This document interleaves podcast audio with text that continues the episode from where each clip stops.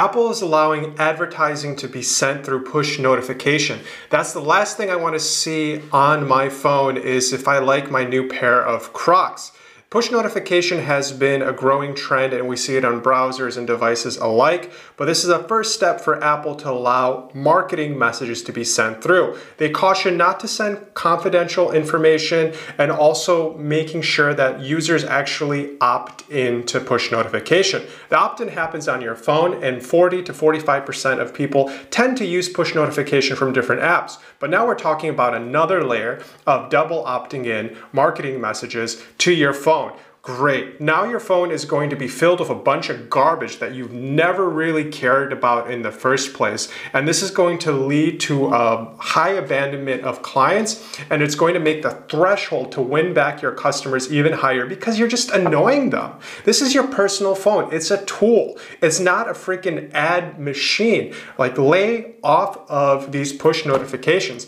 So we're going to probably see a growing trend of push notification messaging and branding and awareness campaigns to send people back to your site in order, order to engage with their audiences through their phone. But quite frankly, I don't care. I want to figure out where my Compass app is and what my calculator app is doing in terms of the calculations I'm trying to run through my head. This is going to be a very interesting development because once advertisers like Google Ads and things like that can start sending in push notifications, we're going to start seeing a very interesting landscape. This might not happen for a while, but we're going to start seeing more immersive push notifications being sent to our phones that are not only relevant to the products we buy, but they're also going to be programmatic in the sense of things that you like and your personal preferences and tastes. This might be the brushstrokes of what Apple is trying to do with its overall ecosystem because it failed miserably with its ad campaign tool so we'll have to tune in over the next couple of months and see if there's any kind of backlash because I imagine there will be backlash